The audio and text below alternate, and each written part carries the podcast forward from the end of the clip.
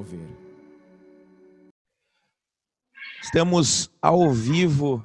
Não, brincadeira, não estamos ao vivo. Hoje é dia 31 de julho, uma manhã bem gelada aqui no Rio Grande do Sul. Estamos recebendo nosso amigão Tim Schaefer, diretamente, na verdade, de Minas Gerais, né? Apesar do campo que ele está. É, Guiné-Bissau. Tim, seja bem-vindo aí com a gente. Bom dia a todos. Alegria poder estar aqui com vocês, meu parceiro Isaac aí. É, e sim, estamos aqui em Minas Gerais, chegamos há duas semanas agora da Guiné-Bissau. E é uma alegria poder estar aqui com vocês. Obrigado, obrigado, Tim, por ter topado. E eu não quero dar uma de Faustão, onde só o, o âncora fala, já vou passar a bola para o Tim. E Tim, nos conta um pouquinho aí da, da tua história, filho de missionário, a gente poderia fazer aí umas quantas, uns quantos episódios de onde é que tu veio, tua família, algumas experiências que tu teve aí no, no campo para nós. Legal. Eu falei para o Isaac agora há pouco que a gente, como filho de missionário, dependendo da ocasião, a gente tem três tipos de apresentação, né? Então, pode ser uma apresentação de três minutos, 30 minutos ou de três horas, né? E a gente vai tentar aí se manter na de três minutos ou até no máximo uns 30 minutos aí. Mas para quem não me conhece, é, meu nome é Tim Timóteo, né? Sou filho de missionários. É, hoje já sou trabalho como missionário também. Tenho 33 anos, 32 anos na verdade. E sou casado com a Agnes, que também é filha de missionários. Cresceu também no campo missionário. Nós temos o Pedrinho, nosso filho, que tem quatro anos, e agora estamos esperando uma menina, que deve nascer aí em outubro, novembro desse ano. E é, cresci no campo missionário, como eu dizia, o primeiro campo que meus pais foram trabalhar foi na Colômbia, e a gente morou por três anos lá, no meio, num, num vilarejo, né, de, de, no Brasil acho que chama Quilombo, né, um, é um uhum. povo formado por descendentes de escravos, e, e era um lugar é, controlado pelas Farc, né? Então sempre havia bastante ameaça, bastante perigo ali, né? Mas graças a Deus foi um tempo muito bom ali. E desde 2002, então, a gente tem trabalhado na Guiné-Bissau, que é, assim, eu chamo de minha casa, né? Foi onde eu uhum. cresci, passei a maior parte da minha infância. E desde 2017 eu, eu pude voltar para lá com, juntamente com minha esposa para trabalhar junto com a minha família. Né?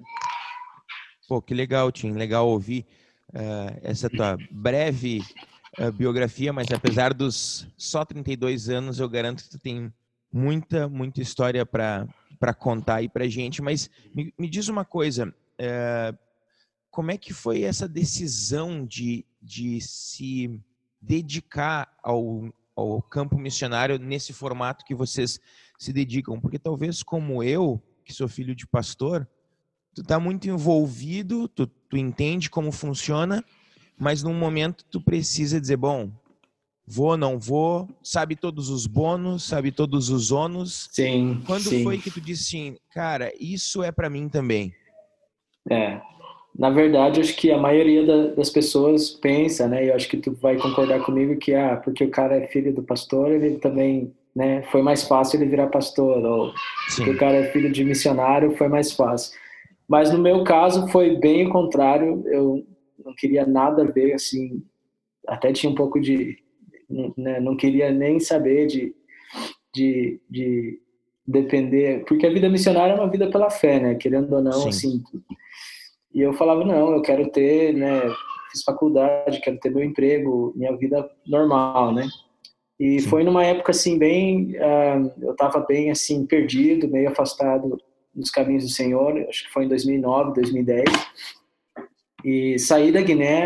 Na, na época eu já trabalhava lá, tinha um pequeno negócio na capital e fui para a Argentina é, morar com, com um amigo meu, um, um missionário que estava na Argentina, para ter outros novos ares, digamos assim, né? E, e e eu sempre gostei muito de novas experiências, né? Descobrir novos lugares. Então, fui para Patagônia, ficar lá, passar frio lá.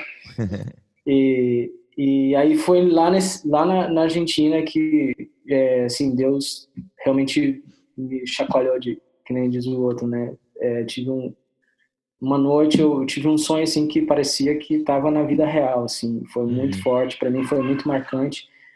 E eu, eu sonhei, cara, nitidamente na época eu nem nem tinha contato com a Agnes, assim, a gente se conhecia de infância, mas é, nunca mais tinha falado, fazia acho que oito anos que eu não falava com ela. E eu sonhei que eu estava casado com ela estava lá em lá em Quebo, na Guiné, onde a gente mora hoje, né, trabalhando e servindo o Senhor ali junto com, com meus pais, né, no, no projeto. Então eu acordei aquele dia assim e para mim foi a, a decisão, né? Eu tomei uma decisão naquele dia aqui. Então, se era isso que Deus queria de mim, eu não queria mais nada, eu queria fazer a vontade dele, né? E ali começou essa esse chamado, né, de tempo de preparo, de né, não foi fácil, né, até daquele ano até eu chegar na Guiné levaram sete anos, né, entre casamentos, é, curso, é, seminário, mas uhum. graças a Deus, né, a gente conseguiu chegar lá. Sabe, Tim, que uma coisa que repetidamente eu tenho ouvido e quando converso aí com missionários que já estiveram no campo ou estão no campo, é esse período de preparação, né? um período de processo. Que conselhos, estou pulando talvez um pouco algumas das perguntas que a gente combinou, mas que conselhos tu daria para pessoas que sentem esse chamado? Tu falou sete anos, né? Do encontro até isso, isso. a ida. Uh, tu daria para pessoas que às vezes sentem isso no coração ou já tiveram um sonho, uma experiência com Deus, ouviram a voz de Deus, para eles o que, que eles precisam fazer do momento que eles receberam essa convicção, tiveram essa experiência, até eles irem? É, foi assim, e no meu caso, né, eu já me considerava assim, poxa, eu já morei na Guiné, cresci lá, falo a língua, conheço a cultura, então para mim acho que foi até mais difícil esse tempo de espera, né? Ah, eu acredito. E uma coisa que, que me marcou bastante foi quando eu estava no seminário lá em Belém do Pará, Palavra da Vida Norte, uh, o diretor, conversando com ele, né, um americano, chama Gary, e ele falou, Tim, é, eu estava né, desabafando com ele, falando, nossa, é muito difícil, né, esperar esse tempo, eu podia estar tá lá ajudando meus pais, eu sei que eles precisam da nossa ajuda, né. Uhum. E aí ele falou assim, cara, quando tu chegar lá, tu vai sentir saudade de ter tempo para poder dedicar para estudar, te preparar, sabe? E uhum. então eu, entendi aquilo assim, que era um tempo de Deus para a gente se preparar melhor e poder servir melhor no campo, né? Então assim, conselho que eu poderia dar é perseverar, sabe? É, se Deus realmente, né, te chamou, se você tem um chamado, persevera, né, não desanima, pode levar. O meu pai conta isso, né? Ele levou mais de 15 anos para hum. Ele chegou no campo missionário tinha 40 anos. Então, uhum. assim, às vezes pode demorar, mas é, né, a gente tem que perseverar naquilo que Deus no, nos chamou, né? Legal tu falar isso, porque eu gosto muito da história do teu pai, porque ela foge um pouco do clichê missionário, né? Tu ir para o campo com 40 anos. Normalmente na nossa é. cabeça a pessoa precisa ir com 20, 21, 22, né? É verdade. E esse tempo de espera e de preparação, eu acho também é o que gera frutos que permanecem, né? Teu pai já está quantos anos agora na Guiné, Tim? Na Guiné, esse ano faz 18 anos. 18 anos. E ele teve também um período na, na Colômbia, Sim. né? É, ele começou com esse. Claro, não foi a família toda, mas ele começou com, com o trabalho na Guiné em 94, então já faz mais tempo, né? Sim. Mas a gente só conseguiu ir como família em 2002, né? Entendi. Entendi.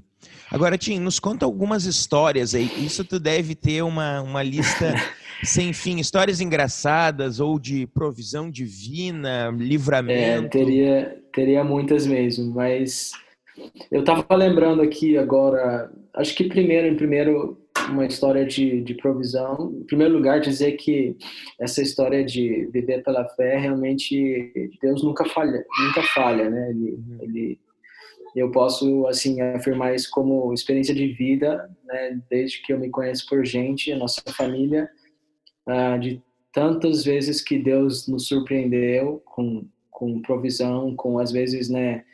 É, não só na minha vida, mas da, da, minha família. Por exemplo, na época que nós estávamos na Colômbia, era outra época, né? Ano de 98, era bem diferente do que é hoje, né? As, as, as cartas só chegavam pelo correio. Hum. Uh, nem sei como é que meu pai recebia lá o sustento da missão. Na época ele fazia parte de uma missão. Mas eu sei que teve uma época que não veio sustento, cara. Acho que uns seis meses assim a gente não bah. viu a cor do dinheiro lá. E, e assim, nunca faltou nada, sabe? Eu vejo isso também assim, a sabedoria que Deus deu para os meus pais, né? Por exemplo, ele sempre foi um cara de uh, investir na terra, plantar, criar animais. Então, isso sempre também foi uma coisa que ajudava, sabe? E a gente nunca passou é, necessidade, né, no campo por causa disso, né? Então, assim, Deus sempre, sempre foi fiel, nunca faltou nada e na maioria das vezes a gente tinha até mais do que precisava, né? É, eu tô tentando lembrar de histórias engraçadas, cara, mas às vezes mistura um pouco, sabe? Sim. É, quando eu tava na Guiné, eu, eu peguei, acho que já peguei umas 25, 26 malárias desde que eu tô lá na, na Guiné. 26 malárias? É. E, e, e aí, numa dessas malárias aí que eu peguei, eu nunca tratei no hospital, sempre minha mãe que tratava em casa, né? Mas dessa uhum. vez, é, passei tão mal, cara, tive uma crise, tava vários dias já sem, sem sem tomar nada, sem comer nada, e vomitando, né, muito por causa da malária. E aí eu tive uma crise que chama hipoglicemia, né, que é um tipo um ataque nervoso que dá no corpo por causa da falta de açúcar no corpo, né? Uhum. Cara, e eu comecei a me retorcer meus músculos, assim, eu não conseguia controlar a língua, os olhos, né? E aí minha mãe desesperada, meu pai não estava em casa, e aí a gente na época tinha um médico muito antigo que formou na Tchecoslováquia, antiga Tchecoslováquia, e ele trabalhava lá em Quebo, né? E aí ela tentando me levar para lá, mas ficava acho que uns dois quilômetros da nossa casa, daí até consegui um carro lá de alguém para conseguir levar. E aí eu tô no carro lá, me revirando no carro, e eu, mãe, ainda bem que eu tô olhando pro céu, porque o olho ficava para cima, né? Falei, se eu morrer, eu já tô indo para lá. Mas assim, são histórias e e engraçadas e ao mesmo tempo né, minha mãe desesperada lá achando que ia perder o filho e eu nossa ainda bem que eu tô olhando para cima né olhando para o céu né mas graças a Deus Deus sempre cuidou da gente é, eu poderia assim aqui contar milhares de histórias né de é, tu sabe que na, no começo a gente foi com uma equipe né nós éramos acho que 15 pessoas uhum. e isso logo no início né e aí, uh, logo nos primeiros meses, cara, todo mundo adoeceu, assim, era um atrás do outro, ficando doente, malária, tifoide. E, e aí a gente, né, meus pais mandaram carta para o Brasil pedindo oração, né, porque viram que não era só uma coisa física, era muito espiritual também, né. Sim. E aí tá tudo bem, passou essa época, o pessoal melhorou. E uns meses depois, um rapaz, inclusive é meu amigo, a gente formou junto na, na, na escola, né? ele chegou pro meu pai assim super apavorado. Ele era filho de um dos grandes feiticeiros lá da aldeia. Uhum. Engraçado isso, mas é assim, os muçulmanos eles também são sincréticos, né? Eles têm, eles mexem muito, pelo menos os muçulmanos lá lá da Guiné, né? Misturam tudo, né?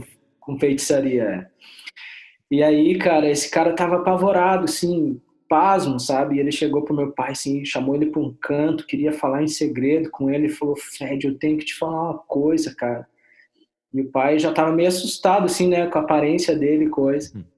E aí ele falou: Olha, os nossos líderes aqui, junto com meu pai, se reuniram porque eles não queriam vocês aqui.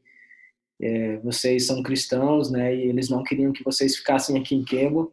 E eles se reuniram, juntaram, fizeram uma vaquinha, juntaram uma grana e mandaram um deles para um país vizinho que chama Guiné-Conakry para fazer um trabalho num dos maiores bruxos da nossa região aqui da África Ocidental. Bah. E o cara fez o trabalho contra vocês, e aí ele falou da época, né, que o cara falou, era justamente nessa época que estava todo mundo ficando doente.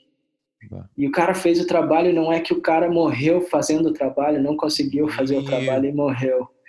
Então, assim, aquilo foi um testemunho tão forte para ele, sabe? E ele falou assim: agora eu acredito que o Deus de vocês é mais poderoso. Eu só hum. não tenho coragem de assumir isso publicamente, né? Porque ele era filho de um de um grande líder da, né, da, da aldeia. Mas aquilo foi um testemunho muito forte, um testemunho muito forte para nós, né? De uhum. como Deus estava cuidando de, da gente, né? E também da importância da oração, né? De ter pessoas, parceiros aqui no Brasil, em outros lugares, intercedendo pelo trabalho. Sim. Hoje de manhã mesmo, antes da gente começar a gravação, estava lendo que a nossa guerra ela não é contra carne nem sangue, né? Acho que muitas é vezes a gente erra o, o nosso inimigo, né? A gente endereça a pessoa, situações, é. sabe que o inimigo é outro é. e a gente precisa estar armado para isso. É, eu não sei, eu sou bastante sanguíneo misturado com colérico, né? E às vezes a gente, assim, lá é, tem essa tendência, né, de querer resolver as coisas na hora, sabe? Sim. E, e, e na, na, força mesmo, sabe? E nesses últimos meses a gente passou por várias provas, assim, de ataques do diabo, não tem outra. É assim, a gente sabe que é isso mesmo, né? Às vezes parece que não é, mas pessoas, né, tentando é, prejudicar a missão ou a, os terrenos da missão, alguma coisa, sabe? E, uhum. e, e, aí chegou um ponto assim que a gente simplesmente falou, ah, eu, nisso eu, eu, vejo assim como eu ainda preciso de ter o meu pai por perto, né? Porque se fosse eu, já chamava na xincha, queria resolver tudo. e o pai, assim, aquela serenidade dele falou, não, não é por aí, vamos, vamos orar, vamos sabe? E aí e daí eu vejo assim que poucos dias depois as coisas se resolvem só na base da oração, não precisa uhum. de mais nada, sabe?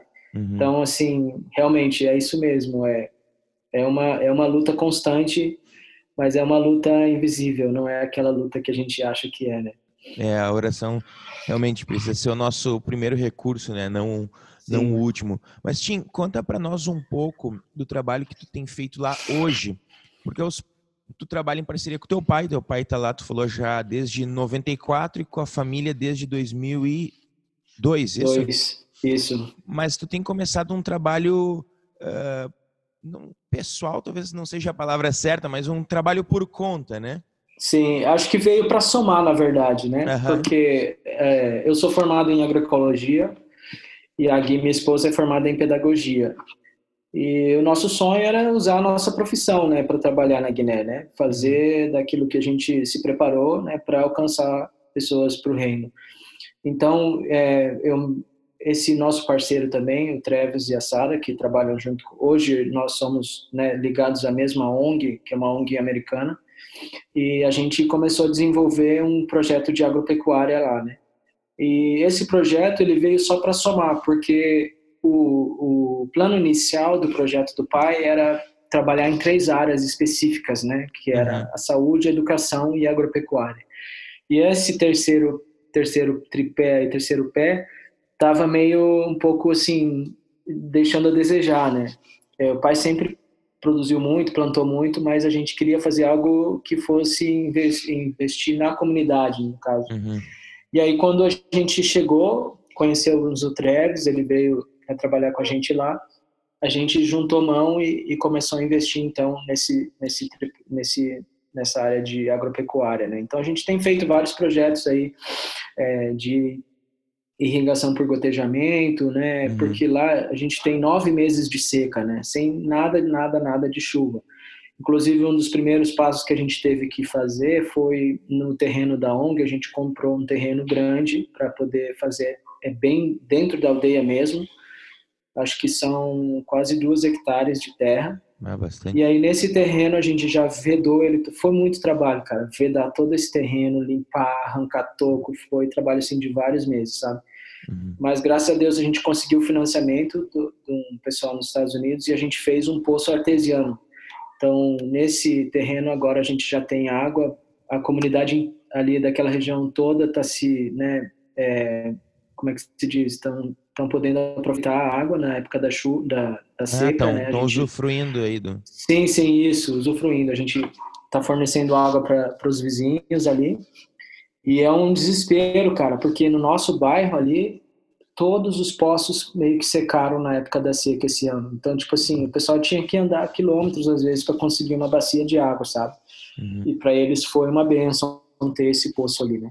E aí a ideia agora, voltando, é a gente continuar com o projeto ali, fazendo hortas com, com a produção de hortaliças na Guiné é das mulheres. As mulheres são são guerreiras nesse aspecto, assim, elas elas trabalham muito. Uhum. Então a ideia é, é, trabalhar com elas, dando formação, melhoramento, né, de dando ferramentas para elas poderem produzir melhor, né? Sim. É, eu já até brinquei contigo da última vez, tem que levar umas mudas de café daqui do Brasil, aproveitar que tu tá aí em Pois Minas é, Gerais, cara. plantar um Pois café é. ali lá na Guiné-Bissau, tá bem na faixa da Etiópia ali, deve dar algum É. café bom, né? É, acredito que sim, cara. E eu sou apaixonado por café, cara. Eu tenho que dar um jeito de começar. E o café é caro lá, cara. É Ontem ainda estava falando com um amigo meu. Ele achou um, um pacote de café pilão para Uhum. vender lá. E era um quilo, tava 200 reais. Nossa, mãe. É, então, para você ter uma ideia do quão caro é o café na Guiné. E agora com a alta do dólar, né? Porque antes era tipo assim, era bem menos, né? Agora a nossa moeda lá é 10, 10 vezes. Você, você precisa de 10 reais para conseguir um mil francos, né? Que é, um, Ah, é sim. uma moeda lá. Então dificultou bastante aí a questão né? Não, eu vou te é, dizer que dos se tu, se tu plantar aí uns quatro pezinhos de café e torrar em casa, tu vai ter café bem melhor que o pilão. Pois é. tá Mas, joia. sim, brincadeiras, brincadeiras à parte, cara, eh, a gente já vai encerrando e eu queria que tu, antes de orar aí por mim e pelos nossos ouvintes, não sei até onde vai chegar esse esse podcast, tu pudesse dizer como as pessoas podem encontrar vocês, fazer contato para serem intercessores ou contribuírem Sim. com o trabalho de vocês. Sim.